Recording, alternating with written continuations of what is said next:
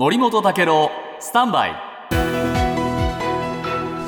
長官読み比べです、はい。ヤフーや LINE を傘下に持つ Z ホールディングスがあー2023年度中をめどにこの Z ホールディングスとヤフー、LINE の3社を合併する方針を発表しました、はい。えー今日各紙これ、えー報じているんですけれどもどうもあんまりね前向きのねええ。評価じゃなくて立ち遅れとか追い込まれ合併という印象が強いんですね。で日本経済新聞ですけれども、Z ホールディングスに21年3月に LINE と経営統合して完全子会社化にしたんですが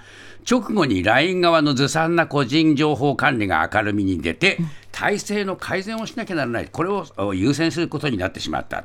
で統合のお肝になるはずだったヤフーと LINE の ID のおこの連携は、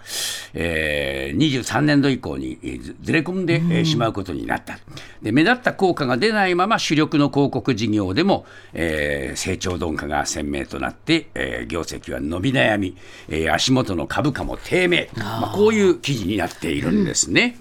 でこれ読売新聞はですね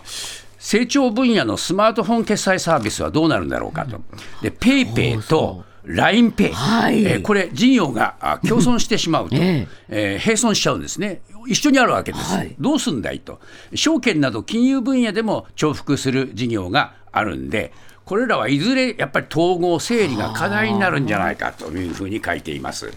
で朝日新聞はですね、えー Z ホールディングスはすでに1月、動画配信の GIAO、これを3月末で、えー終了して、えー LINE のおショート動画投稿サービスの強化に集中する方針で、年間30億円のコスト削減が見込まれるんだけれども、ただ、動画配信はあ競争激化、えー狙い通りに利用者を拡大できるかどうかわからない、これもまたちょっと疑問符ついています。